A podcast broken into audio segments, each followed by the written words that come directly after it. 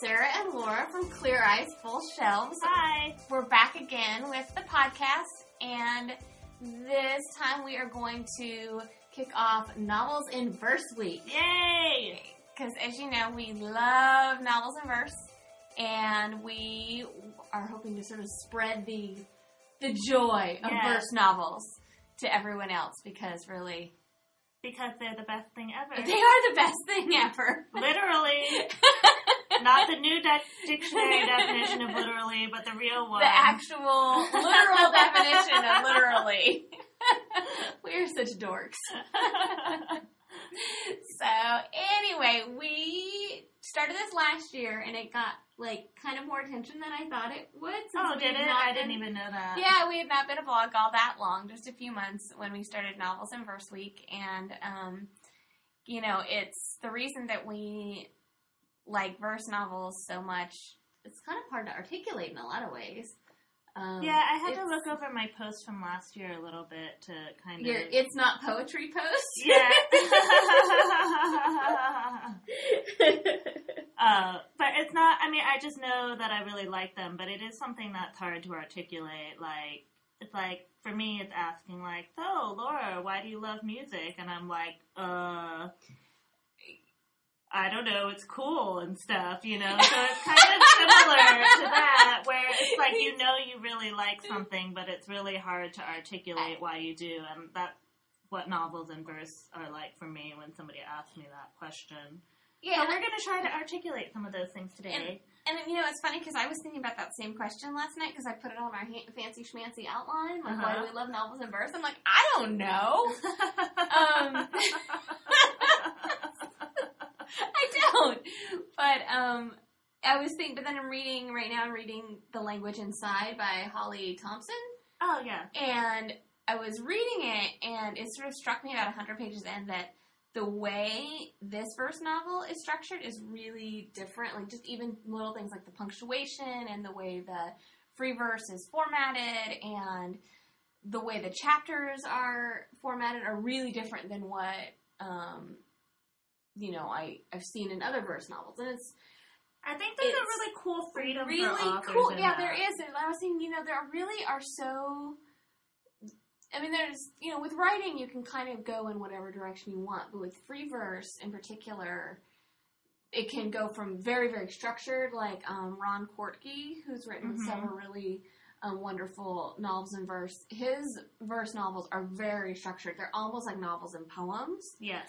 And then this one was really, I mean, there's minimal punctuation, and there's a lot with the way the verses are broken up from page to page that tells you a lot about the story.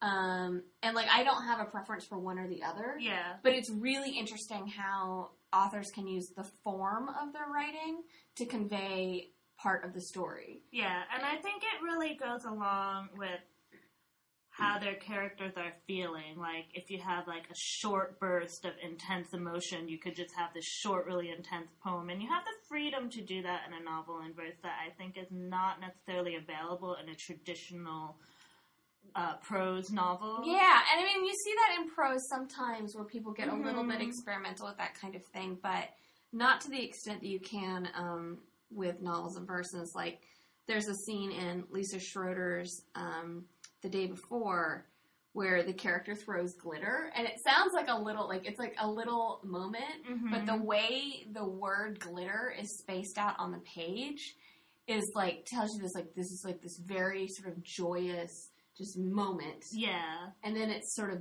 over. And it's just it does that just with that word, it tells you so much about what's going on with that character. And that you don't you can't do that with prose. So there's Yeah. a lot of very interesting things to kind of linger over.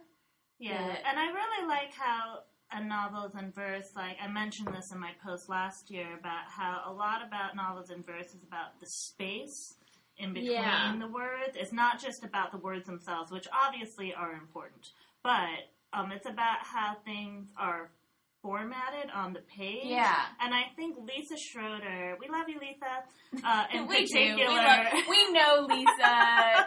We have eaten noodles and pie, She not at the baked same me time. cookies for my birthday. Like she magically knew what my favorite kind of cookie was, and she baked me cookies for my birthday and brought them to me. So yeah, we, we do have a, a a soft, soft spot. spot. But I really loved her books before I ever ever met her. Um, the first book that I read from her, which is still my favorite novel in verse, is Far From You. Um, and it, it's about this girl who is dealing with the fact that her mom passed away of cancer and now her dad is remarried and his new wife is about to have a baby um, and she hasn't really accepted this new part of her life yet and it's deals a lot with like her emotions and i feel like lisa schroeder really excels at utilizing the space of the page Yes. to express emotion. So it's not just that you see the word falling, but the word falling actually descends down the page so that you like as a reader you're descending with that yeah, word. she it's like she's play she plays some little tricks with your mind so you almost physically feel yeah. what the character is feeling. And I think that It's of very all the sneaky. verse novelists, she is the best at that. Yes. She's very, very good at being sneaky with it. It's like, yeah, I just You make her sound so like maniacal, like, and she's like totally not that person. She's like the nicest, sweetest person ever, and you're just like, just to even picture like her like that is so hilarious. Because It it's really so ridiculous because she would never do that. but it's just you know it's it is it is an interesting like little psychological trick that it's it's fascinating to me. That's why that thing with the Yeah. glitter sticks in my head, right. Because it's just like you can feel this glitter kind of falling down on you along with the character, and it just it's kind of striking. And actually, whenever I see the word glitter, which it happens more in my life than you'd think, Especially since on Twitter the throw glitter thing seems to have taken over from throwing confetti. yes. So yes, Hi, Katiza. the glitter thing, whenever I see the word glitter, I think I actually have a picture of that page in my brain. yeah. And that's what pops in.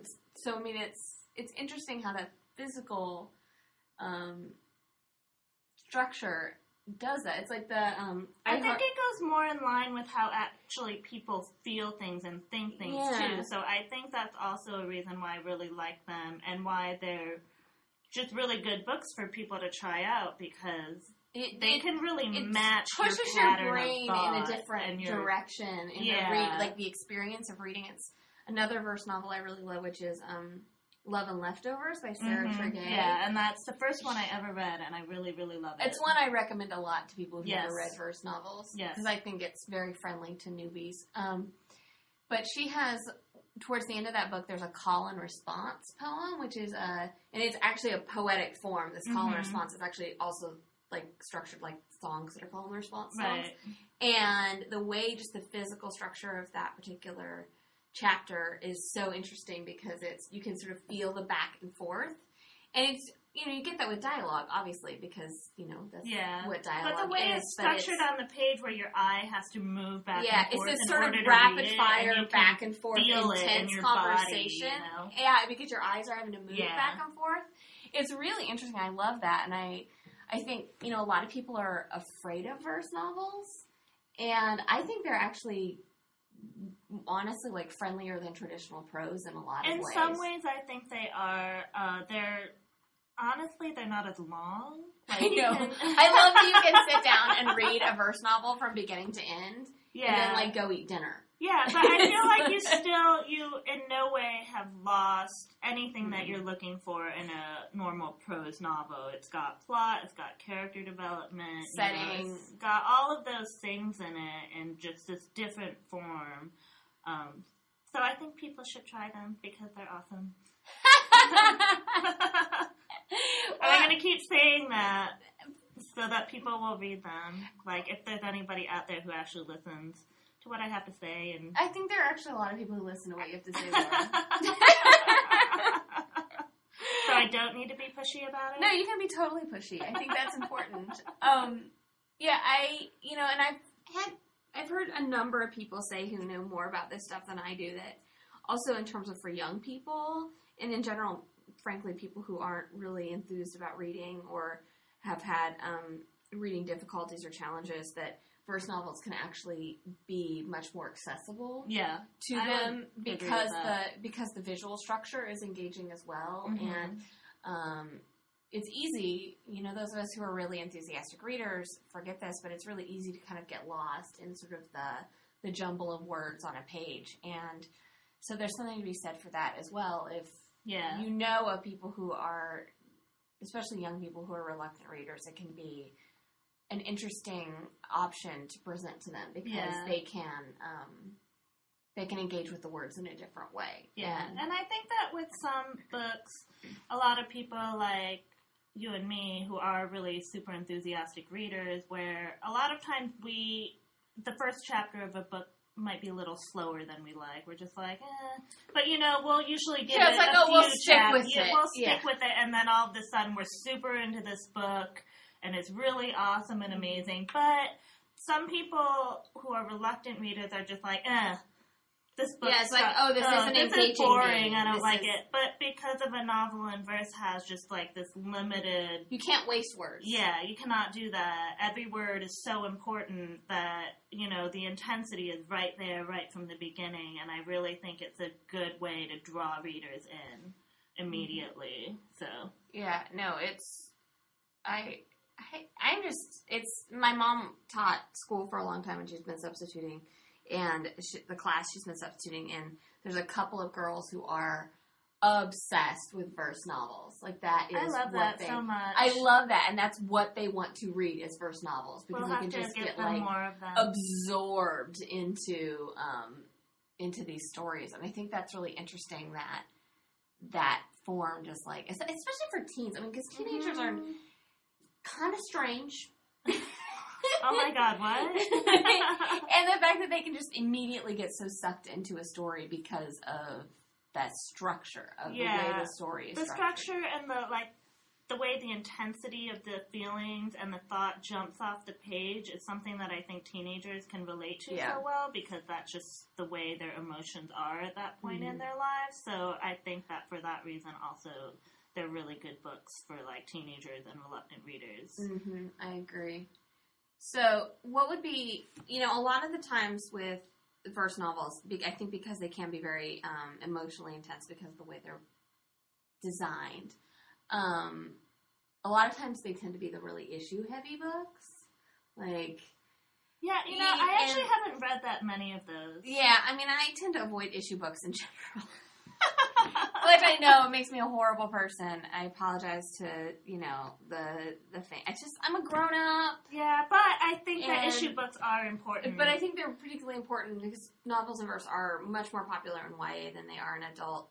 Um, they're also pretty popular in middle grade as well. yes, yes. Um, but they are they are more focused towards a younger um, demographic. When they're adult novels, they tend to be a lot more uh, densely literary, sort of more as like an art form Yes. type thing. Yeah, Um, I am trying to read one that is like that right now, and it's been kind of slow for me. Which one is that? It's called The Autobiography of Red. Oh, I've heard of that one. I think the author's name is Anne Carson. Yeah, and that she's is quite a famous poet. Um, I read this really interesting article about her, and I guess the way they communicated with her for this article, her emails were just crazy in some ways. Like they would just be like this, this crazy burst Yeah. of information like because she doesn't like to be interviewed i get the feeling that she's quite private and she doesn't she shy i think maybe Mhm. and she doesn't really want to talk to people necessarily That's hard when you're trying to so- publicize a book. yeah but i think she's quite a famous poet but this book is a retelling of an old greek story. I, I can't remember what it's called but uh, hercules is makes an appearance in Mhm. it but it's kind of like a modern day retelling of it.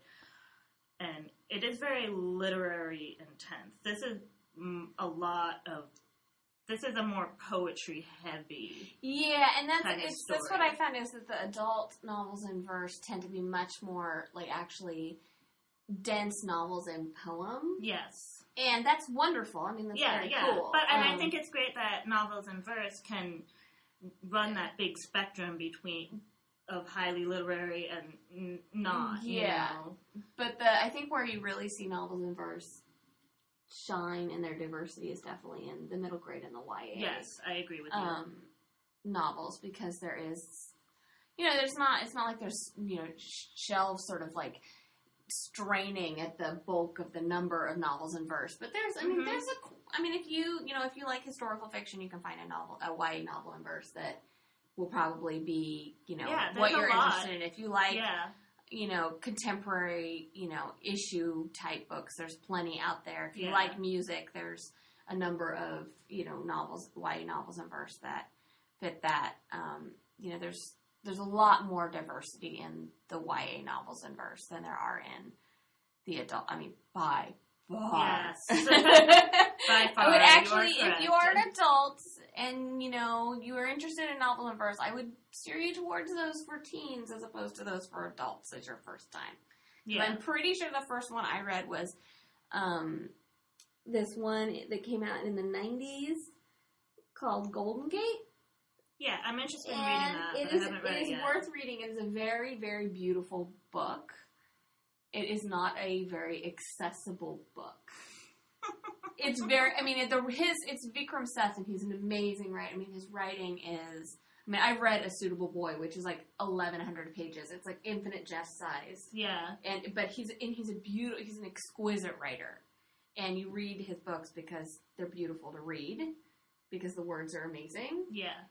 They are also a major commitment i mean seriously they are i mean it's a you have Well, to there's books that are like that. So yeah and so i would not recommend say golden gate as a first, first time Novel novel, verse. verse. No, in fact, it would heavily urge you to maybe have a number of novels in verse under your belt before even considering attempting that one. that one. It's, be- it's beautiful. I mean, it's absolutely beautiful. It's just like I can't tell you what happened in that book. Like I, I remember the, that it was quite something to read, yeah. um, but I can't tell you a thing about the plot. so, it was also a really long time ago. Um, so, but there's a few. You know, I always, um, I, I have get quite a few since we do this novels and verse thing. Um, questions about people who, from people who want to read novels and verse. There's a few I always rattle off um, as sort of recommended for novel and verse first timers that are pretty. I think accessible. A lot of people love to recommend like Sonya Sones' books. She wrote uh, one of those hideous books where the mother dies. I actually haven't read anything by her. I think hers are really wonderful. Um, they're frankly not my favorite, and I, Mhm. it's just and I and I'm not. I think actually with hers, especially because she hasn't published a book in I think five or seven years. It's been, a while. I think she has she one has coming one coming out. in the fall. Um, but quite frankly, the way her books are formatted, the like actually the typesetting is very unattractive. And, and I know that Oh. sounds really, but it's I actually find the experience of reading her books not as pleasant as I normally would. Yeah, I mean, if something Because looks unattractive, the way yeah. they are actually typeset and they haven't been updated, yeah, and I, I um, mean, and in verse novels, that really and it makes a huge for me. It makes a huge difference. Like Yeah. the typesetting should be very unobtrusive unless there's a really specific reason. yeah, and um, they're just they're not they're not as well designed as um, the more I think minimalistic approach that some Mhm. of the newer ones have taken. Um, and the poems have some strange breaks that are clearly not as were intended. yeah, Um, so you know, and but I do think that they are you know good options. But that's not. And I also generally, quite frankly, people love Ellen Hopkins, um, her verse novels, and I don't particularly care for them. And I guess I'm an outlier in that. Um, partly, I think because the subject matter generally doesn't resonate with me because they tend to be very. right. Um, But I do know that subject matter is extremely personal to her. Yeah. I've read a couple of her blog posts um, because she has actually been heavily criticized in some ways for She's very unflinching. yes, uh, and writing about issues that parents don't want their kids to know about those dark Yeah, because there's one about there's one about prostitution. Right. There's- And I know that uh, I think with Crank, that's the one about addiction. And about addiction, and That is a very, very personal, personal for, her. her. This is something that has happened in her family, and uh, she feels that it is important for people to understand this. So I Yeah. really, really respect that she yeah. has And written if these those are, books for if you're interested in those types of subject, her her writing Yes. is quite beautiful. yes, Um, and but it's just it for me personally. It's like, well, if it's some, you know, if someone's getting into verse novels, and maybe they are might not find those heavier books appealing. right. Um, And I personally don't like. I honestly, I am not ever going to get addicted to crystal meth. It's just not going to happen to me. Like, like I mean, I know everybody says when they're five years old or so that they're not going to be a drug addict, but I'm 33. It's not going to happen. So- yeah, yeah, and I think that's. I, I mean, actually, that's that. I tend to not read about you know addiction and prostitution and those sorts of things. because I have a hard time. Like I'm aware of those issues in the world because Right. I live in the world and I'm you know actually make an attempt to be aware of what's around me, um, but I don't. Um, I often find for my recreational reading that to not particularly resonate with I me. mean, on I- that. it's not recreational to me to read about those things, but I think they're really good books for teenagers. Yes, I really do. I, I, I do as well. Um, on the the ones I tend to rec- recommend to people are there's three, which is I mentioned Love and Leftovers by Sarah Mhm. I Which is that one of my favorites. I think that right the at the top. the story in that is so well done. Yes. and um, you know it touches on. Um, it's a little bit lighter. I mean, I would say it's not a light or fluffy read No. uh, by any means, but it is a little bit lighter.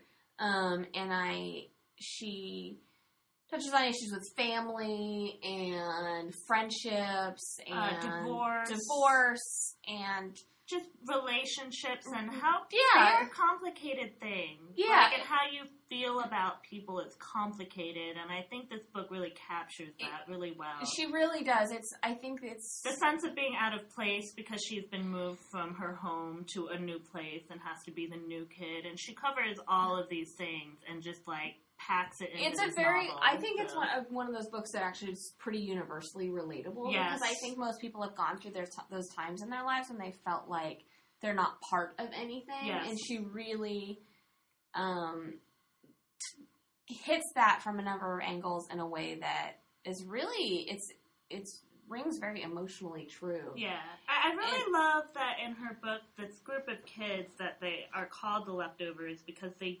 don't fit with the other cliques, like the traditional ones, the Yeah. popular people, the jocks, like Yeah, and that was actually her cheerleaders. of friends was something they that was something that really I loved that because like that was sort of those were my friends Yeah, in high school. Like we weren't like cool, and we weren't like you know the sort of Dungeons and Dragons crowd. yeah, We weren't, you know, in like the John, like we were But sort of this what? I group of think in- people who were. Yeah, I think no matter what clique you're in, though, there is something of a leftover in everybody. Yes, So I really think that everybody can relate to this feeling where you don't fully fit in. fit. And I think when you're, you know, as an adult who reads that, it's like, oh yeah, we all go through that. hmm But as for teens, you know, I think they also see them will see themselves Yeah. in that. Especially since there's really strong stereotypes that go with cliques. I'm gesturing a lot while I'm doing this. No. I wish you could kind of see it.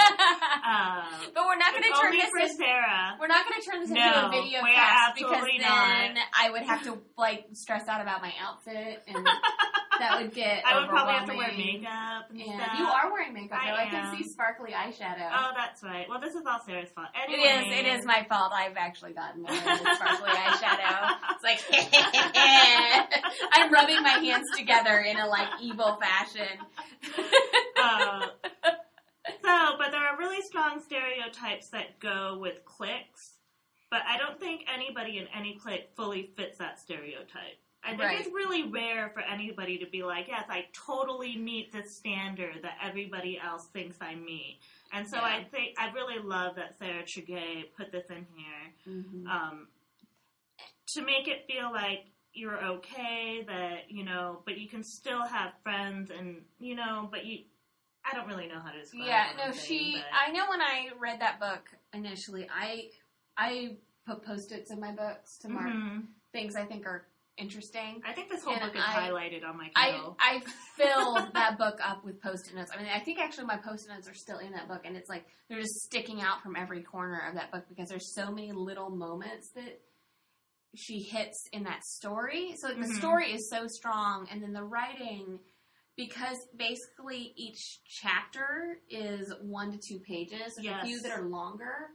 Um, so these extremely short chapters and lots of different types of verse. Because her Yes. free verse she really plays with a lot of different Yeah. poetic structures. yeah, hers which I is really much less love. the sort of free verse Yeah. and more a little bit more structured, and it really and you can feel it as you're reading it when you go get towards the end, and there's kind of this this climax. It's it doesn't have a dramatic climax. I wouldn't say It's- so. Yeah, It's it's more as as but it is a part starting of this to girl's journey. That yeah, kind of a turning. Point Yeah, it's a her. turning point, and the the forms that she uses in that book as it gets towards that point where I think she starts to realize like, oh, things are changing. Yeah. Really emphasize that moment, Yes. and it's again, it's almost like a crescendo. Yeah. I guess less yeah, of that's a a really climax. good way of A putting climax sounds like it's like a chase, like there's like cars. Yeah. going really And- fast. And, this is not that no, kind of it's book. not that sort of book at all. It's not. I mean, the book takes place in like Idaho and New Mass- Hampshire. New Hampshire. That's it. It's like not a car chase sort of book. So, no. um, but yeah, it kind of goes to a crescendo. It's an excellent word. Yeah. Yay me. Music term, yay!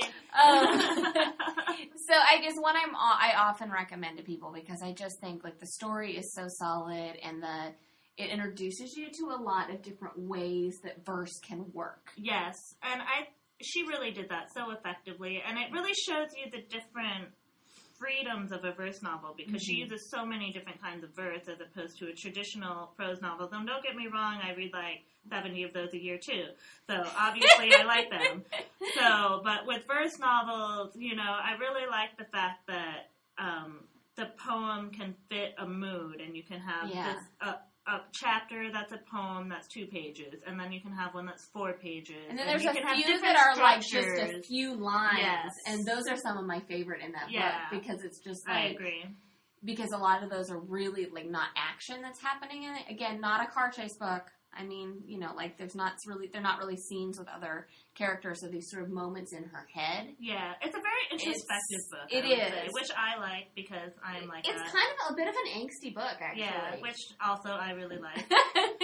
Um, also, Sarah Tregay is from Buffalo. Woo! Which is where I'm from, so obviously. I, it seems like no one from Buffalo lives in Buffalo though, because Sarah Tregay lives in Idaho. Yeah, Sarah Ockler did live in Buffalo for a while. Actually, I think she lived in my neighborhood for a while. Not while I lived there, but like just the area of town. I think she did live in that area for a while. But So- she also no longer lives in Buffalo. Yeah, she lives in Colorado, I believe. Um, another one that I know is is Laura's favorite is "Far from You" Yes, by Lisa Schroeder, Yes. which is a beautiful book. yes, I think so. And I, it seems like that also fits a lot of the things if you're unfamiliar with verse novels that would be because it's a pretty serious book.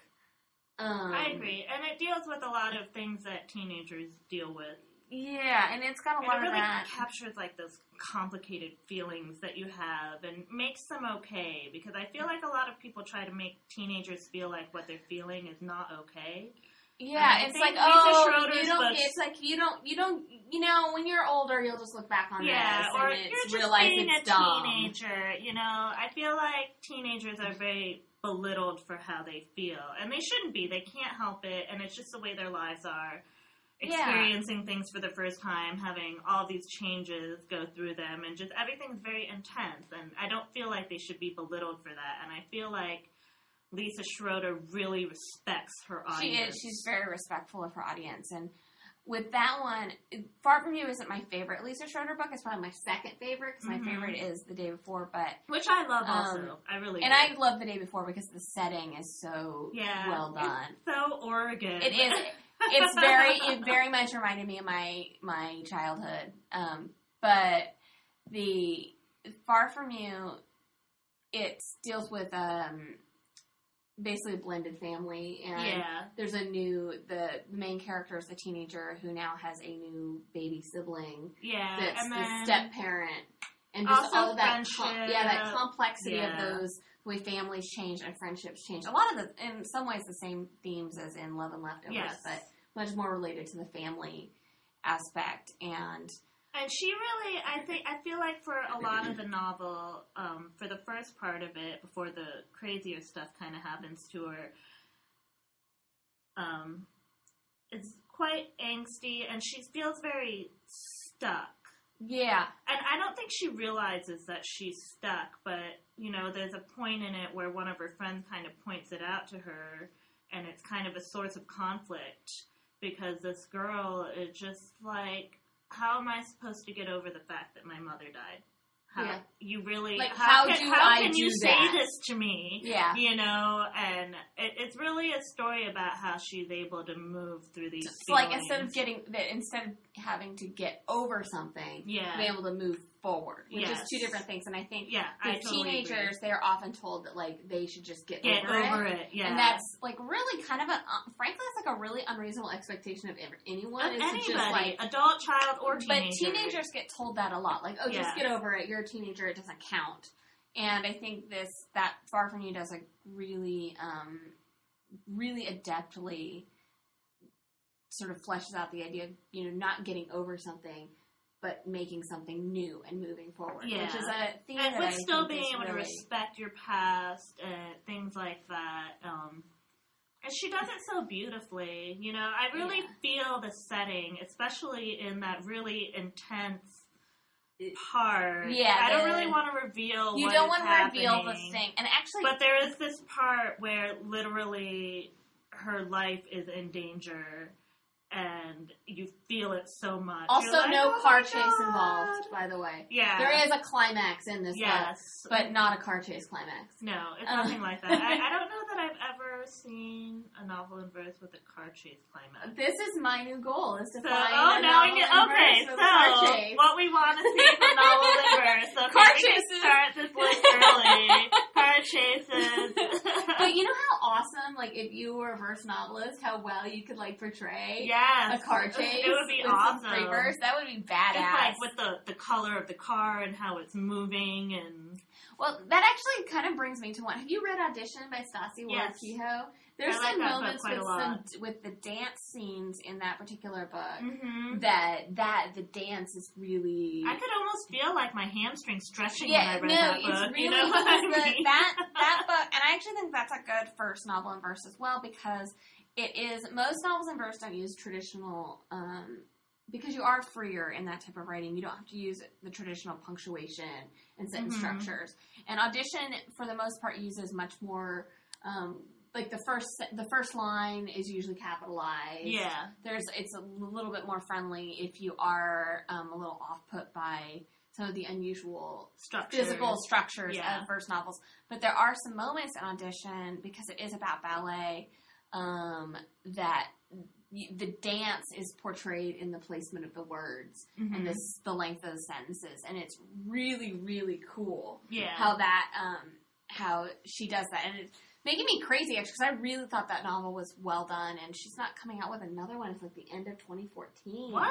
Isn't that brutal? thought that book came out so long ago. That came out in like 2010, I think, maybe Oh. 2011. Well, we can't wait. It's I know it's a really really, and I'm so because I thought that was such a strong first novel, I agree. and it, I mean it did not. I was shocked But because even when I if read you're it. not into ballet, this is definitely something where you can relate to. With this girl, this fish out of water from like. from Jersey, right? Or Yeah, I don't know if that's where she's at. No, She- that's she where the goes school to Jersey is, for school, but she's kind of she's like Tara in Dance Academy. She is a lot like Tara kind in of, Dance um, Academy. Dance Academy fans should read Audition. Yes, they should.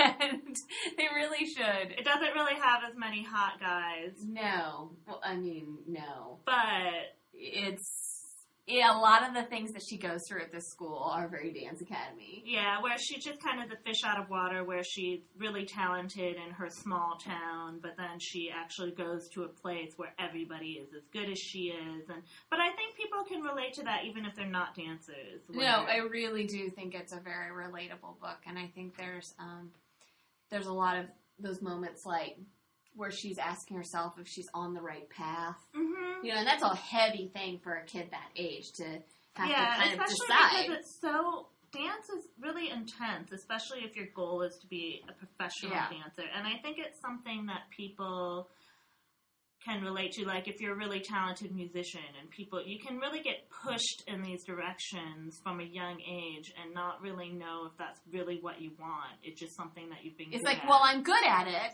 And So I people, I get lots it. of attention and praise, which you know is it's nice sometimes when people are like, "Oh my God, you're so amazing at this thing."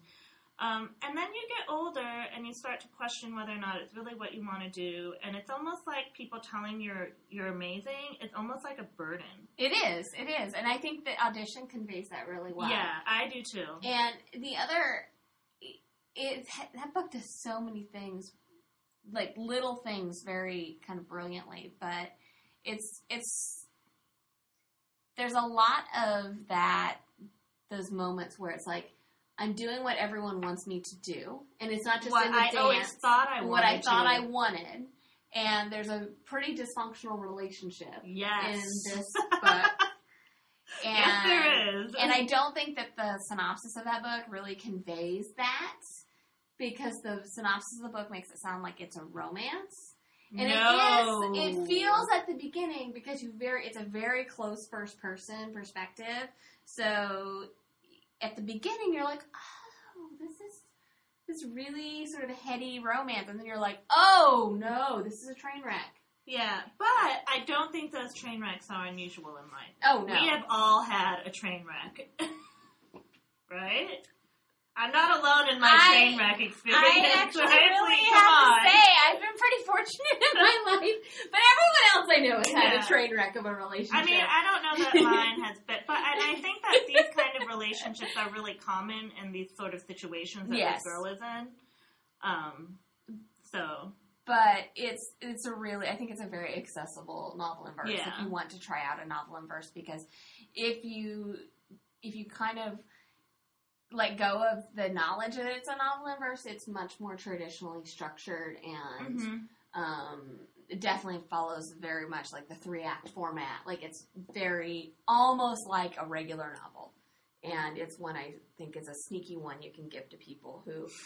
I gave it to my cousin. Did not tell her it was a novel in verse, but she really likes ballet. yeah, So I mean, and she liked it. Yep. Did she watch Dance Academy? no, I don't think Oh. so. She's gonna need to work on that. You know, kind of everyone needs to work on that because that show. I told you, right? Like I like, okay, it sort of seems like cheesy when you start watching it, and then you accidentally watch all the episodes In like two days. in two days because you can't not. It's, and then, like by the end of it, you're just like so She's like, this show is so naughty. It like started out all like this is cute, cheesy teen show, and then it's like becomes all serious when Melina Marchetta gets involved. I know in it's all her fault. I totally blame her. She probably does sit how back upset and look. I still am over this very upsetting thing that happened in season two, and I know it's all your fault, Melina Marchetta. I, I follow the Dance Academy Confessions Tumblr, which I highly recommend. I do too. and there's another one that I follow too that has uh, gifs, and it's awesome. There's like there are so many people like really upset about Dance Academy. Yeah. So and Like that, half the things in on these Tumblrs revolve around this very upsetting thing that happened. yes, um yeah, very upsetting. So anyway, recommended for Dance Academy fans. Audition, Yes. Uh, very highly recommended. um, but really, I mean, if whatever you know, if there's something that you're interested in, assuming that you're not really wanting like a dystopian novel in verse, which is also on our, I would love a wish list. dystopian novel. in Um, verse. I think it would kick butt. you know, I realized our list actually is pretty contemporary heavy, but I should have thought of a historical because there's some really excellent historical novels in Well, one of my favorites is uh, All the Broken Pieces. I would consider that historical. yeah, because it takes place in the 80s, Uh, right? yeah, like the 70s, seventies, late seventies, Yeah. because the the main character is Amerasian. Uh, he's one of the Vietnam Amerasian babies, Mhm. and he gets adopted in America. Um, it doesn't say this explicitly in the novel, but basically it sounds like he was a baby taken out by Operation Babylift, which is a U.S. government operation which airlifted a lot of orphans, mainly babies, out of Vietnam at the end of the war. Uh, not just Amerasian ones, just babies in general uh, before the U.S. pulled out. Um, it's kind of was a controversial operation, I think. Because Yeah, I think it was a lot of people consider it an attempt by the U.S. government to make themselves look good by saving all these babies when they were pulling out and still leaving all of these other people Others behind. people, yeah. and, and it was just a controversial war in general. So, Yeah, just a little bit. uh, but this deals with the aftermath with this uh, boy who doesn't look like the rest of his family. Um, he's not sure if they really love him. He feels really guilty about something that happened when he is in Vietnam and really guilty about the fact that he has this comfortable life in America and he doesn't know what's happened to the rest of his family in Vietnam and he probably never will. It would be really hard for him Yeah, to get this information. Um, And and- that's but he's still like a normal kid. He loves baseball. He takes music lessons. He takes a lot of solace in his music and the fact that he really, though in some ways he feels like this normal American kid, and then other ways he feels really isolated and unloved, and he also has a lot of racism to deal with. Uh, I think this book conveys that really well. I think it's interesting that there's so many novels and verse that involve baseball. I know that sounds really like a strange observation, but baseball has Baseball very is very poetic. it is very poetic, and baseball has a this I don't even long. like baseball. Eventually, we'll Sarah is working on this. Um, what I need to do is need we need to go to a baseball game, and then you will understand. tried. I- But you haven't gone to a baseball game with me, I guess. Laura.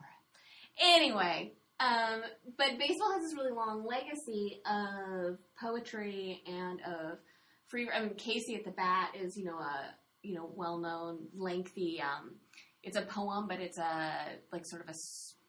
I know I should know the terminology.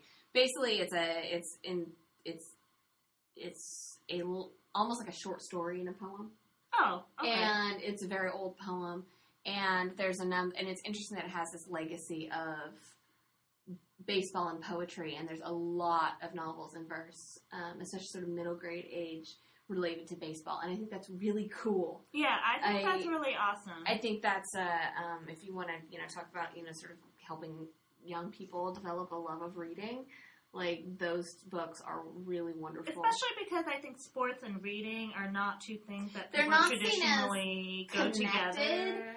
Which is unfortunate because it's not an either or proposition Yeah, but and you know I love all these pictures of athletes that are coming out these days of them just reading in the locker room or on the plane, or like some of them are just like, look what I'm reading, like Nicolas Batum. Oh, like He's as if I could not love him anymore. He's always tweeting He's tweeting he's about books all the time. He's like, I'm hanging out with my cat reading, and I'm just like, like, I oh love you. I know, I in a already non, in a love- borderline stalker way.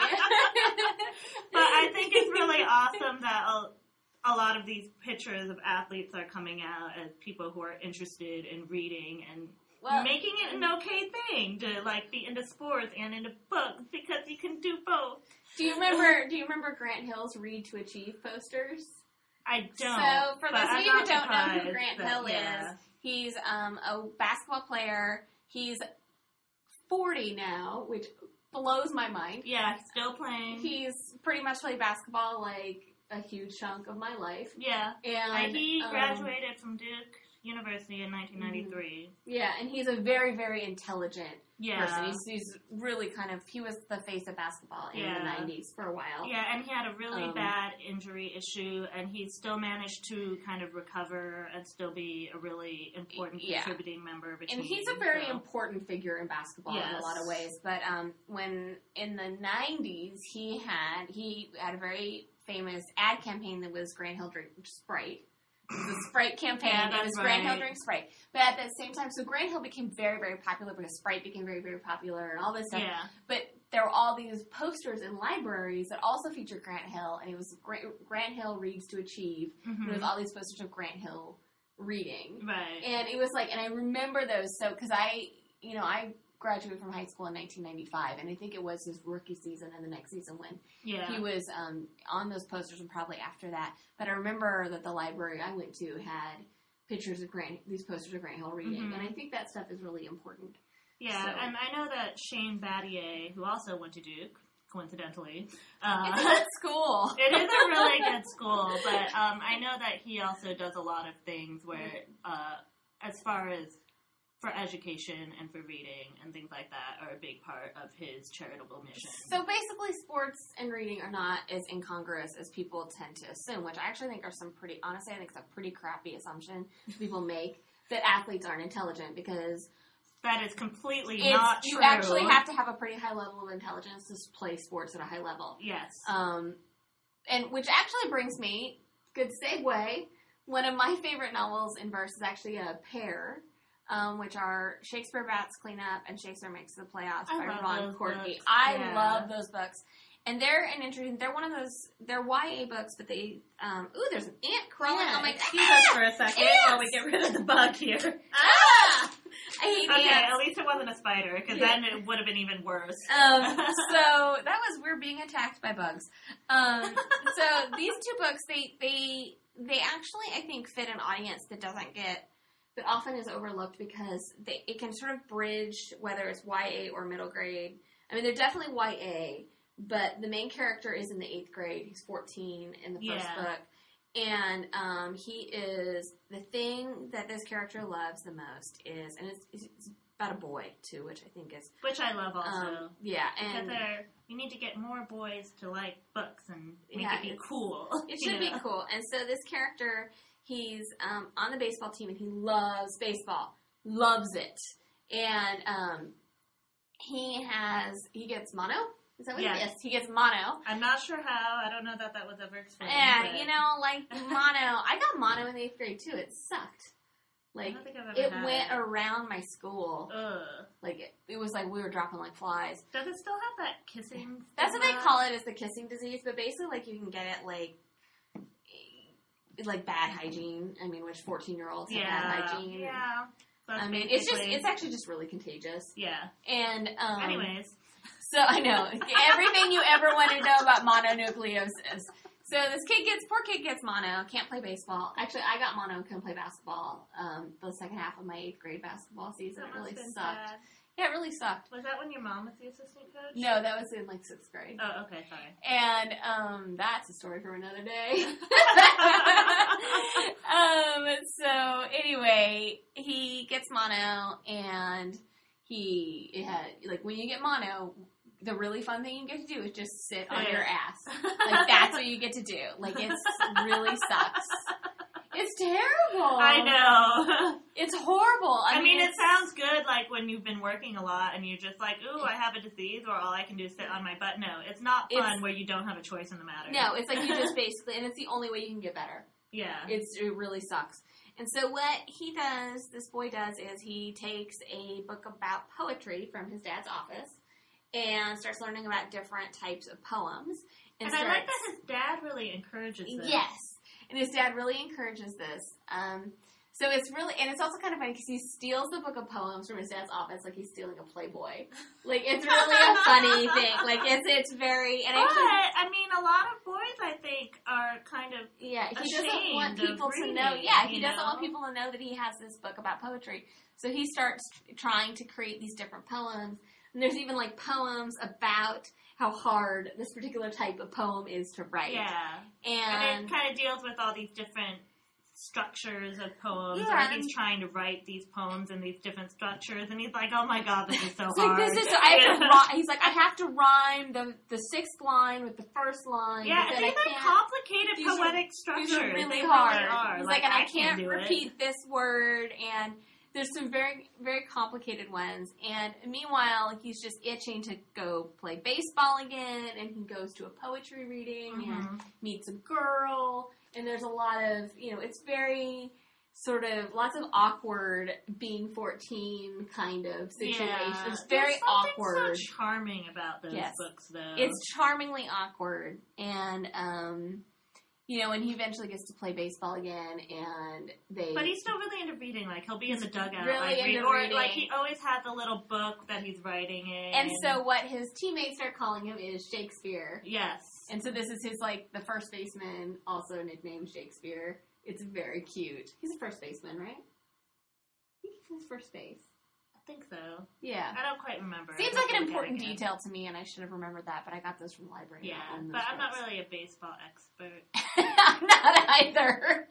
You know a lot more than I do.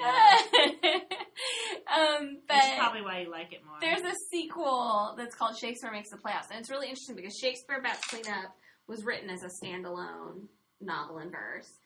But so many people wrote to Ron Koertge and asked him, like, I want to know what happens to Shakespeare. Like, they wanted to know, like, I didn't know that. yeah, this is how I love one. that. People were like, I have to know People just happens. clamored. For Yeah, because they were yeah. they it won that first book won quite a few awards and that sort of thing, got some attention, and Mhm. so then I can see why. It's great. it's a great book and it's you know it's just charming and just so well done and so he wrote a sequel because there's a lot of unresolved family stuff and Mhm. you know and they want i think the people want to know if shakespeare got the girl you know like all that like you Mhm. know because he's sort of interested in two different girls and Yeah. you know there's just and so he wrote a sequel um, which is a bit longer because Shakespeare Bats Cleanup is pretty short. It's maybe a hundred. Yeah. They're both relatively short, but yeah. Shakespeare Bats Bats Cleanup Cleanup is like shorter. 140 pages. Or The cover like of that. that book is rocking. Both also. of them yes. have great covers. if you care about that sort of thing. No, they have a really wonderful, and actually the, the the book design. If you care about book design, is really stellar on both of those. Like, from the typography to the way the poems are spaced, and there's not a line out of place because that's sometimes a problem with verse novels where they just have to break them strangely, and Yeah. nothing is out of place in that book. And so Shakespeare ma- makes the playoffs is a little bit more of a little more sophisticated. I mean, But I mean, it, it should be because he's older. He's and older, he starts and- dealing with these more complicated things in his life. And so- again, like the first one, it's it, these are all supposed to be Shakespeare. I can't even remember his real name. I It's can't his baseball nickname. Um, they're meant to be his poems, and so they are more sophisticated and they deal with more sophisticated issues because he's been writing. And there's these family things that yeah, you know, um, because it's just him and his dad, and um, yeah. I think his mom has passed away his mom has before passed the away first before the book. first book. Yeah, and um, it's just a really, really, really wonderful set of books, and they go together so perfectly. I love the way they fit together. yeah. But I love the fact that there's growth in the second one. But I feel like you're still really happy with where he is at the end of Yeah, the second it's book. really there's just wonderful character development, and the relationships grow and change, and I think it's definitely, especially, um, I, someone asked me what would be good, um, a good book to give to boys, sort of like it was like a 12 to 14 age range. that, and that was that, the that set of first- books. I those books were the first ones that popped into my head because I think they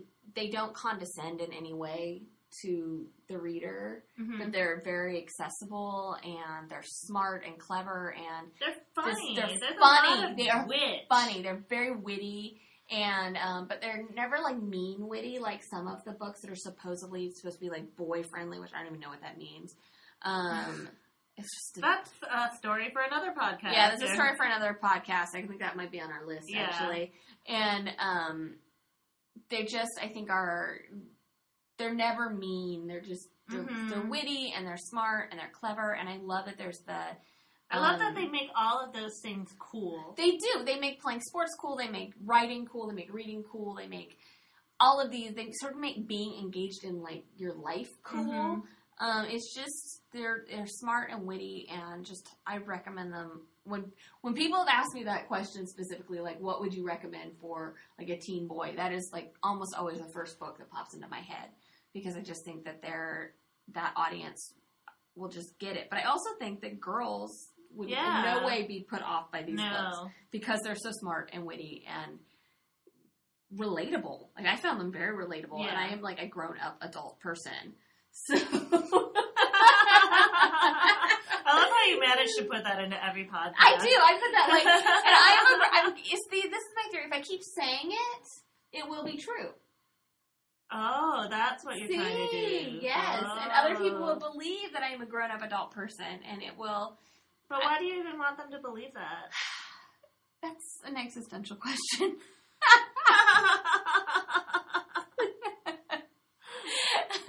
so, I don't know. You should So- totally have like a new adult night the way I did last weekend, and you will feel old. I I felt old when you were texting me about your new adult night. I was like, I would have had to go home. I couldn't have handled it. Once the person ripped their pants. I like could not leave them though. They were so drunk. Like I could not just be like, okay, well, have fun getting home. There's no way. I could have done that. Which is also a sign that you know that I you're know, old, that because you can't just like up and abandon your friends when they're super drunk, which is what you do, do when, when you're, you're like 20s. 22. You just be like, have fun sleeping on the couch. yeah, you know? like you're being an idiot. I don't want to Good hang out luck, with you. you know, Yeah. and like you get to be my age, and you're like, oh, something bad could happen. I can't do that to you, which is what happened to me last weekend. Anyways, not related to novels and books. so, um, another one I really liked, and you you read it too, is it was published in Australia as Cinnamon Rain. Yeah. It's being it's coming out soon in the U.S. Um, it's being put out by oh, I'm going to say the wrong publisher, so I'm not going to say. I think it's Flux, but I could be wrong. I don't remember. Um, as Out of This Place, um, but it's the same book by Emma Cameron. That title makes a lot of sense. Out of This Place. Yes. It's a really good title. I like Cinnamon Rain as a title because I love that it makes it sort of like obscure and intriguing. but it makes sense when you read the book. It makes sense when you read the book. I mean, I'm still not sure I know what Cinnamon Rain is, but I mean, I do. yeah, But it's like a metaphorical thing. yeah. Um, but it is of all the things that they could have picked out of that book for a title, it is a little bit random. Um, but it's a really, really, really excellent book, and it's definitely one. It is technically a YA book, but it's one that you could give to an adult and they would never know they were reading Right. a YA book. And I like those sneaky books where you can trick people into reading books for teens and they don't realize it. Yeah, I love that. That's one of my I favorite. know. I do that to It's so people all the time. And, and the nice thing is, both the Australian version and the U.S. version, the covers would in no way indicate that they're for teens either. There's no like, no, the covers there's no like big head semi kiss or anything both like of the that. covers, I actually like both of the covers like a lot, which is quite too. unusual. I usually prefer the Australian version Yeah. of covers because they do a really great job in Australia. But they're both excellent, and they both don't look. I mean, you could put them with any on Right. any shelf, and people would probably find it appealing. Yeah, Um, and I totally recommend that book for anybody who's ever felt stuck Yes. in their life. And I feel like everybody at some point had must have felt that way. whether you feel like stuck in the place that you're living or in sort of Psychologically, Yeah, or, or- any sort of type of stuckedness. Is that Yeah. a word? Because I- I, really like it. I'm going to use it. I think I'll, I'm going to start using that word too. Stuckedness, Yeah, guys. that's a new word. Stuckedness. I Okay. that's because that's a it's like a condition, Yeah. and um, it's one of the other things I Oh, really stuckitude is one that I use too. stuckitude. Ooh, that sounds actually painful. yeah. Um, one of the things I like about that is it's told from three points of view, but it's done usually with alternating points of view books. It's like sort of chapter from one character, chapter from the other character, chapter. It sort of rotates, and that's Yeah. actually it's literally broken into three parts, and it's very much got that sort of three act structure. Yeah. Um, but the book moves forward with each point of view. Yeah, it progresses with so it, it- one one of the each and one of the characters' names is, is Bongo, um, which I love that Bongo. His name is Bongo. I hope they didn't change that in the um, in the U.S. I even- version. I didn't think about that until just Maybe now. they did. There's a know. lot of Aussieisms in the that book though. So Yeah. um anyway they are um it the story progresses with these three young people and they're they've all left school early for various reasons Yeah, and they they've been friends for years. They have They have a different long- challenging situations in their families. they have long history together Yeah. and um it's really beautifully written. Like the writing is just i mean the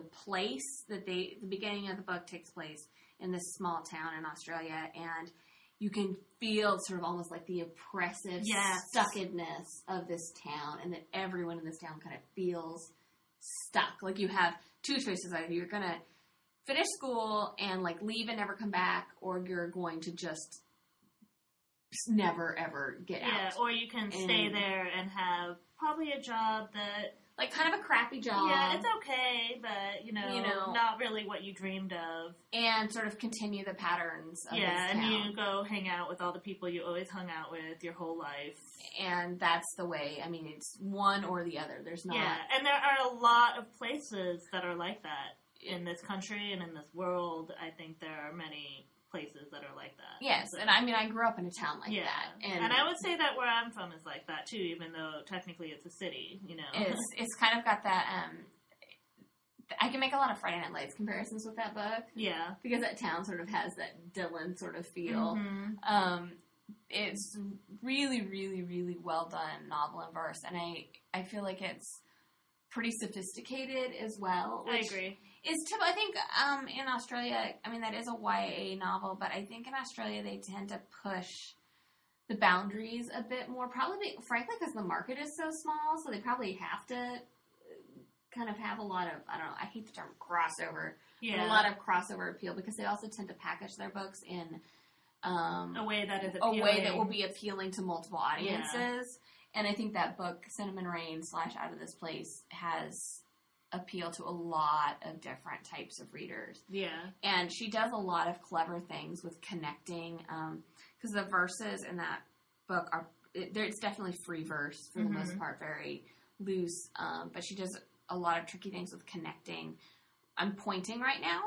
Um, connecting the um no this will not be a video cast um connecting the verses together so that it has a flow it's one of those where you can just sort of it's not a short book but you No, can because the way not. it flows it's you can accidentally read it in one sitting yeah. It It's- reads really quickly. because she's everything is just very fluid and connected and the scenes sort of flow one into the other like Yeah, and she does something that really makes you feel the characters, and you makes you care about them deeply. mhm. And part of that is in how you can relate to them, but you also really want to know what happens. You wanna know what happens, You're and there like, is- what happens to I- all their relationships I with each other? You know, because there are parts where she gets really, I mean, she makes you really tense. You're like, no, that wasn't supposed to It's like, happen. oh no. You're like, no, please find your way. You know what I Um, mean? yeah, Um, like um, Casey, her point of view, yeah. the girl, because it's the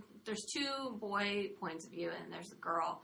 Her point of view kind of broke my heart a little bit. Mhm. It was really it was hard, and um, I actually really made a huge omission when I did my um, love triangles that don't suck post. Oh, I you know, right. totally forgot about Cinnamon Rain slash Out of This Place because it is technically a love triangle. Yeah, it is. Um, but it's a very real feeling love triangle. yeah. And it's very complicated and it's very rooted in these this group's shared history. This these two boys and this girl, I mean, they've sort of had just each other for hmm so long and it all it makes sense why it's so complicated and sticky and um, you know, nothing is it's it's kind of messy. Yeah, but like how And- they move around each other and kind of and why they need each other. each they other. need each other again, for you different know. reasons, and the way they're they kind of fracture and come back together, I think is Really beautifully done. really it is. It's a beautiful book, and it's one that I found very just very moving, and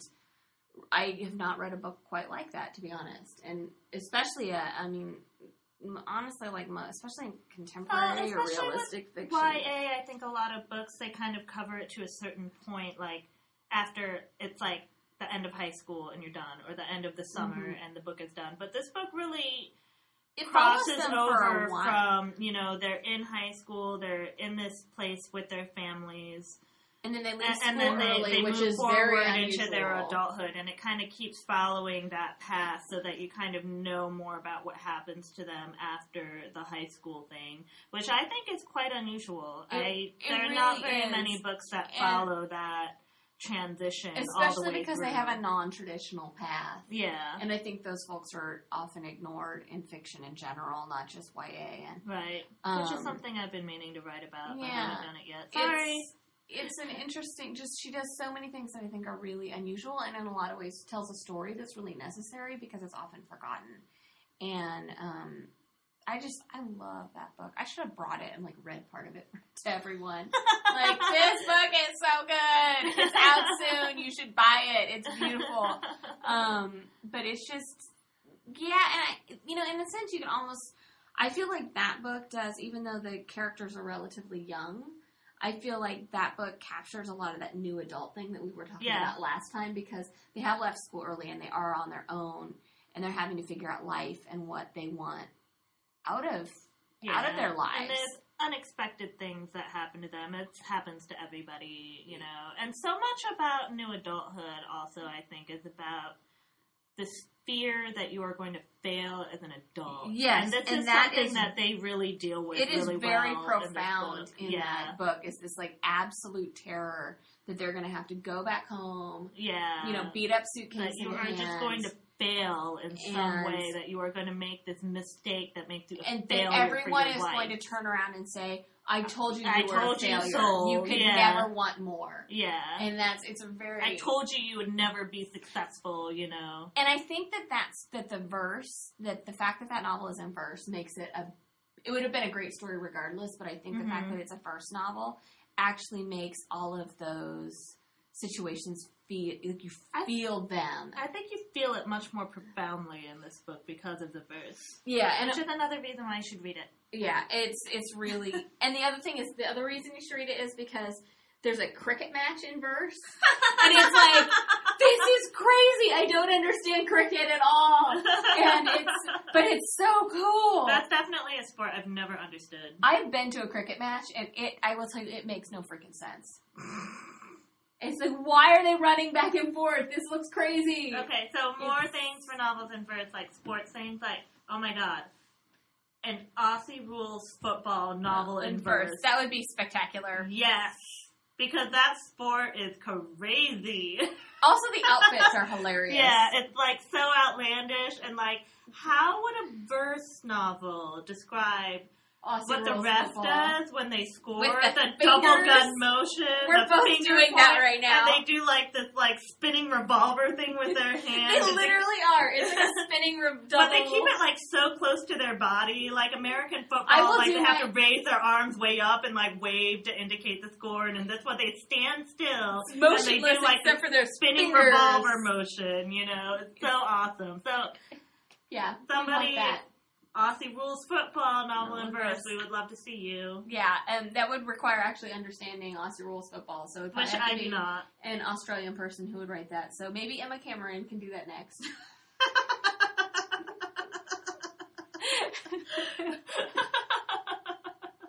I'm trying to find more Australian novels in verse after Cinnamon Rain, and it's really hard. There's the one uh, Against the Tide, hmm which I have not finished reading yet. But you and Mandy from Vegan Yeah, we did a really read liked along of it, and I, I did really like it. I didn't even really realize until Mandy wrote her review that it was based on actual events that had happened. Um, and so it has really changed my outlook on that book, so I should probably reread it. Yeah, I but I did really to- enjoy the story in general. Um, and I think it deals with a lot of similar topics as Cinnamon Rain in some ways. Um, but and the ocean scenes are beautiful Yeah, I because it has to do with champion ocean swimmers in some ways, um, and just you can just feel the salt and the waves and how they're having to swim against the. You know all the That's waves. very cool. You know, I've had it on my nightstand for months. I've had your copy on my nightstand Yeah. for months, and I just like I I have I started reading it, and I was like, all right, I this book is kind of melancholy, and I am not it in is the right. melancholy. I was not yeah. in the right frame of mind to read a book like that, and I then I didn't I haven't returned I to it. I feel like Australian writers really excel at the melancholy. Yes, which is strange since they have so much sunshine. Yes. I just got to say that. But I like melancholy and angst, so you know, for me, I'm just like more, please. I'm fine. You know. Um, the last one I wanted to make sure that I talked about, um, this one I, I love, is another Lisa Schroeder book. of course. it Sounds is. like it's the Lisa Schroeder fan club. we know- are a Lisa Schroeder fan we- club, yeah. pretty much. and um, it's the- it's the day before. We're gonna like freak her out. I know, we Lisa's this. gonna She's, be like never gonna want to hang out with us Lisa's, ever again. Lisa's probably thinking like, "Oh, God, Sarah, Laura, uh, I know I made you cookies, Laura." there. I know we've grown up, both grew up in small towns in Oregon. Yeah. But yeah, super creepy. um, the day before, I love for a number of reasons, but for me, in terms of verse novels, what it really stands out to me, in a sense, is it's similar to to Cinnamon Rain Out of This Place, but I think even more so is that it really has a distinctive setting. yes. And the story in the day before is really wonderful, um, but the setting just feels so alive. And that's actually one of the I think the oftentimes the weaknesses of novels in verse is that setting is more of a a bit of a nebulous thing Yeah. because it's they tend to be very much inside a character's head and it's more emotional. And the day before is all of those things, Yeah. but there's a she creates Lisa creates a setting that is so memorable on the Oregon coast. Yeah. I mean, it feels like the setting in this book is like a character. It, it really does, and it begins with the character takes this one of my favorite things. Actually, she takes a limo to Newport, Oregon, which cracks me up. I'm like, oh my god, it's like my new dream. Because that's how it's- she takes a limo to Newport, and um, because there's this really intensely scary thing that's going to happen to her the next day. yes, and she, she meets this boy who also has this thing that's going to happen. gonna him. happen. and um, they're very different things. They're very different thing. things. They're not the same thing. Not at all. and they um and they so they spend the day on the Oregon coast, and I guess because it's places that I spent so much time when I was that age, so it felt really real to me. But there's just little details about like there is a The clam the chowder. clam chowder. That is like my favorite thing. Is this this poem about clam chowder at this restaurant that I've been to. It's very famous. It's very famous clam chowder, and it's like, but it just all goes to create this picture of this place that feels so alive. yeah. And I can't think of a And just traveling through these places helps them process through what they yeah. have to so deal with. there's a lot of setting um, exploration in that Yeah. book that plays such a key role in the story, like from the sand and the seagrass and the Mhm. aquarium. I mean, the scene with the aquarium, it just, I've been to that aquarium and it has. I haven't. I've heard about it. It's worth it. I like aquariums. I mean, they kind of freak me out. Um, well, I mean, it's they do. uh, Sea creatures are a little frightening. Yeah, okay? they are. No, they Um, are. I snorted in case you guys didn't hear that. so I just I think of, of you know the mini verse novels I've read. I mean, that's probably my favorite, but it's the one that really setting distinguishes it.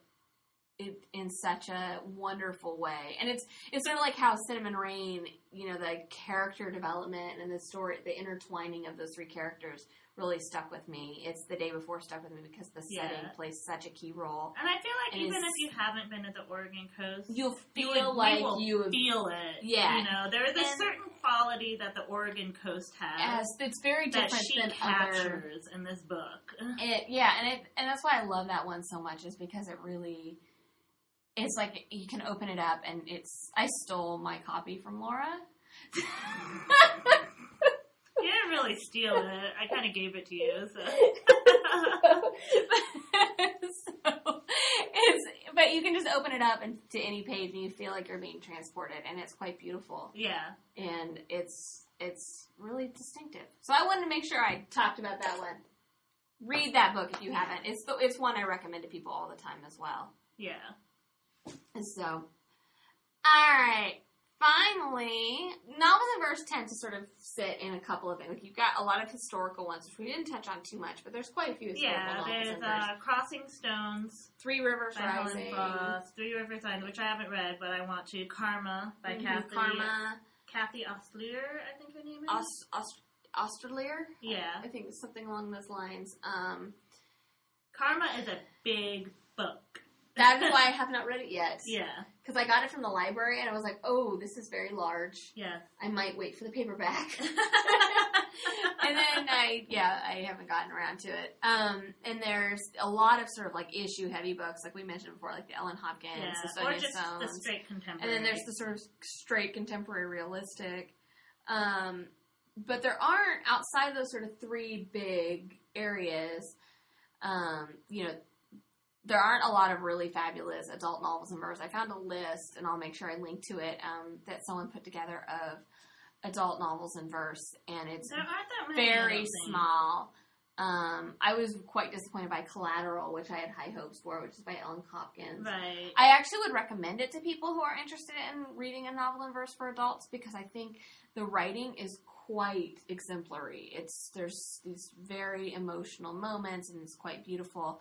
I just more actually had a lot of issues with the characters and the plot and uh, sort of kind of an agenda in that book that I found a little Off-putting. I found it quite upsetting, and it probably the reason there are a lot of reasons, but I I'd read a number of books dealing with similar subject matter um, about you know return young people returning from the military, and um, I thought it was dealt with in a very unnuanced way um, that bothered me because I read some some other books, um, particularly something like Normal by Trish Doller, Yay Right. Trish. Um, which did it? No, I love that book. I know. handled no, that in she such handles that really well. So you're right. subtle and complex and um, there's no judgment in that story and i felt like collateral was very heavy in the judgment and that really bothered me because i just tend to prefer books that let you decide how you feel about the story and that collateral had it had a very distinct like this is how you are supposed to feel about this Yeah. and that put me off. But it's a beautiful book. She has another adult novel in verse called Triangles, which is about adultery, and I just that's a subject I choose to not read about. But I have heard I it's do not. I have heard it's actually quite excellent, and I would believe it because her writing is really spectacular. Yeah, Sarah and I are of the opinion that monogamy is not that hard. It's really not.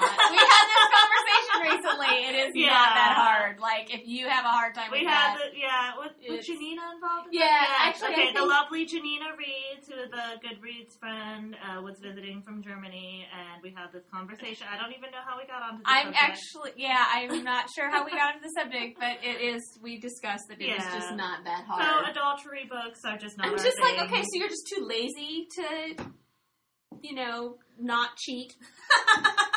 really? Anyway, um, you know, I mentioned Golden Gate by Vikram Seth, which is, and the, the characters, a lot of them are kind of like these sort of annoying yuppies. Um, but again, they are. Do people still use that term? Do people still say yuppie? Or is that like dating myself? Because it's a I great think term. People still do use it, and it's really um, appropriate for like the '90s. yes, they're like total and the, 90s the urban yuppies. '90s mentality. Yuppie is still a yeah, and it's term. like Bay Area of California. Like it's that is what it's about these characters. yeah, Beautiful book, but it's you know yeah. again, it's a little, it's very literary. Not that I have a problem with literary fiction. It's just it's, it feels like this is a literary book. You know, Which like- is how the autobiography of Red feels like that to me. And uh, autobiography of, of Red is also a very just unusual story. Um, I feel like it's very heavy on the metaphor, which isn't bad, but I just really need to read everything very carefully.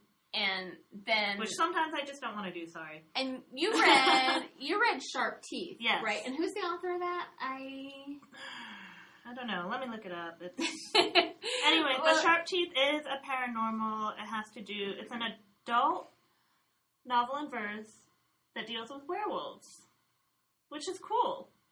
yeah, it sounded cool. Yeah, it is. And- it's a cool book. Uh, there were certain things that you know, obviously, that I didn't like about it, but I. You know, it's really cool that he's got like fights between werewolf packs going See, and on. There's a really big would be- conspiracy in this book, and he, it's cool. like I think that that's I haven't read it and I need to, but I think that's I think that verse would be well suited for something with like fighting and you know high levels of conflict. Toby Barlow is the author's name. and so you know, but there's not. I mean, in terms of genre novels and verse, whether for adults Oh or for God, young people, We need an urban fantasy novel in verse. That Like, would be you Imagine, like a. Jenn Bennett kind of story in, verse. verse would be badass. Yeah, or like uh, what is her name? We went to see her. Patricia Briggs. Yeah, Patricia Briggs, urban fantasy novel in verse. Yeah. Dragons would be cool. You don't even like dragons. I don't You like hate dragons. I You hate have dragons. like this vendetta against dragons. I do. I hate dragons, but fire breathing in in verse Yeah, would be really you know, awesome. right. That would be really That's cool. and I can't think of any other creatures that breathe fire. Maybe demons. Do they breathe fire? I don't know, but a demons novel in verse would be cool Actually, too. demons would be really cool. so we would like to see more range in genres of novel and Yeah, because the only general. like I mean, there's there's some a couple of Lisa's books have some sort of ghosty elements, but I would definitely call them contemporary. yes, I would too. Um, if I mean, there's maybe you could even almost classify that almost as like magical realism because they're pretty much realistic novels with like these tinges of maybe there's something else or maybe Yeah. it's not. Like there's a lot of ambiguity around that. Um, yeah, because the cover yeah, but there are there's the a cover of Far From You would make yeah. Far From You look like an angel book, and it's not. the you know the paperback cover with yeah. the angel wings. I'm much more in favor of the hardcover version of Yeah. that book, which is why I own that version. um, Forget Me Not has kind of, I mean, it got marketed as by Car- Carol Lee Dean was marketed as a paranormal novel in verse, which I actually thought was stretching it a little bit, to be honest. There's definitely a paranormal. it's got a paranormal element to it, um, but really, it's about real issues Yeah. and real experiences and um, the I mean, and this girl has this terrible situation. Yeah, one of the so- narrators is, you know, it's it's sort of a bit of a, mm, like a, yeah, I can't. It's you can't give it, it. It's hard to talk about that book without wrecking it. Yeah. Um, but it has a paranormal element, but I would not call it a paranormal novel in verse. Like it was right. being No, I marketed. agree it's, with you. It's, yeah, it's more of a contemporary. I'd it's say, yeah, it's and it with a paranormal like element. yeah, kind of like Fracture. I would compare it to sort of to Fracture had a um, by Megan Miranda, which is a obviously a traditional novel, but it was a contemporary story with a paranormal element. And you never know if the paranormal element is like quote unquote real or if it's something that's imagined. And that's the way Forget Me Not is as well. Yeah. She does some really cool stuff with not just it's not just verse forms, but it's um uh actually like screenplay chunks Yes. in that novel, which I thought was very cool. And I know that's been a very divisive. Like some people loved it and some people hated it. And we're talking about the Carol Lee Dean book. yes, Yeah. forgive okay. me not. Did I say the wrong book? Uh, we were talking about Megan Miranda for a second. Oh, so yeah, I yeah. just wanted to Sorry, make sure that sorry. everyone knew we I was were talking about- to Carol Lee Dean. Yeah. Sorry, talking about Forget Me Not. Um, that's been very divisive. People either I loved it or loved hated it. it. I loved it. I can see why it would be like, what? like, why does this all of a sudden look totally different? But I thought it was a really interesting element Yeah. that added so much to just the. It was my favorite because I wasn't super hot on the actual story, but I loved the I really liked her use of, of experimentation, and I Mhm. thought I agree with you. I thought that brought a really cool element to the book, and I thought it really made sense for what was going Yeah, on it to this made complete sense, and it made complete sense that the scenes that were in that screenplay format were in screenplay format. yeah, Like it all, there was nothing that ever felt like this is weird. It was just like, oh, wow, this adds a lot. Like I get more about what's going on right now. right. So you know, but our holy grail of novel in verse dreams would definitely be a dystopian Yes. novel verse, because just imagine That would be so kick-ass. It would. I mean, you could have fighting and more fighting. It sounds like I'm obsessed with fighting. Just all of these The world intense building elements, the, the world building, or just like these elements of like intense High feeling that you'd have with like yeah, anything that like I think that verse because it is naturally very emotional. I think if you could have a, a, a situation in which the stakes were very high, I think that mm-hmm. would make a huge. I think that would be really something. You know, it would take something like like a dystopian novel in verse or an urban fantasy in verse would take someone really taking a big risk on a book. But man, it could the payoff could be pretty fabulous yeah, and exciting. So that's our that is our wish list for yes, novels in verse. Please, more adult novels in verse that aren't yes. Literary. I feel like I need to have this very important story Literary. sounding voice. Or issue. Yeah, I mean, and and things that are just more fun and more actiony. That Yeah, because I think that you could do really cool things with verse and just the way it lays out on the page if you had an action scene. yeah, it could be yeah people lobbing rocks at each other or a car chase. All right, guys. So we're hoping that Oh my god, a heist. A heist novel oh, and you in know my Because does anybody know how Sarah feels about heist story capers, capers and heists? and heists. I love them, and I'm always disappointed by capers and heists in book format um, because I love capers and I love capers and heists in on like movies or TV. I'm Yeah. obsessed, but I've read very few spectacular capers and heists type books. But I am obsessed. With finding one. Finding so one if anyone awesome. wrote like a verse one, No. that would be so amazing. I will read it. Yeah, I so will break. I. I will break my. I will even break my. Sorry, generally don't review self-published books and re- review your self-published caper and heist novel in verse. Okay, So, so, if anybody, If you're out there and Yeah. listening, we get- will read it and uh, review we will read it. So I'm just saying. because that's how badly That's we how badly I want that to happen. This book. Right, guys. So we're hoping that you uh, give novels and verse a try if you have not yet.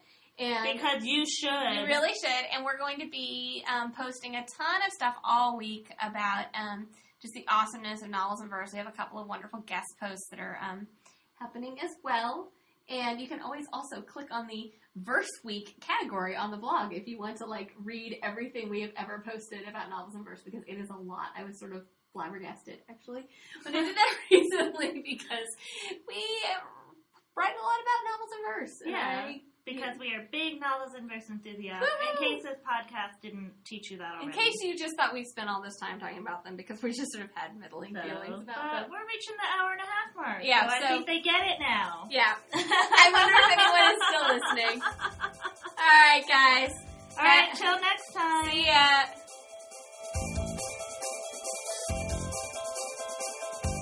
Thanks for listening to the Clear Eyes Full Shelves podcast. Be sure to check out our book reviews, recommendations, opinion, and all around nerdy badassery at cleareyesfullshelves.com or on Twitter at Full Shelves. And make sure to subscribe to the podcast in iTunes. Until next time, Clear Eyes, Full Shelves can't lose.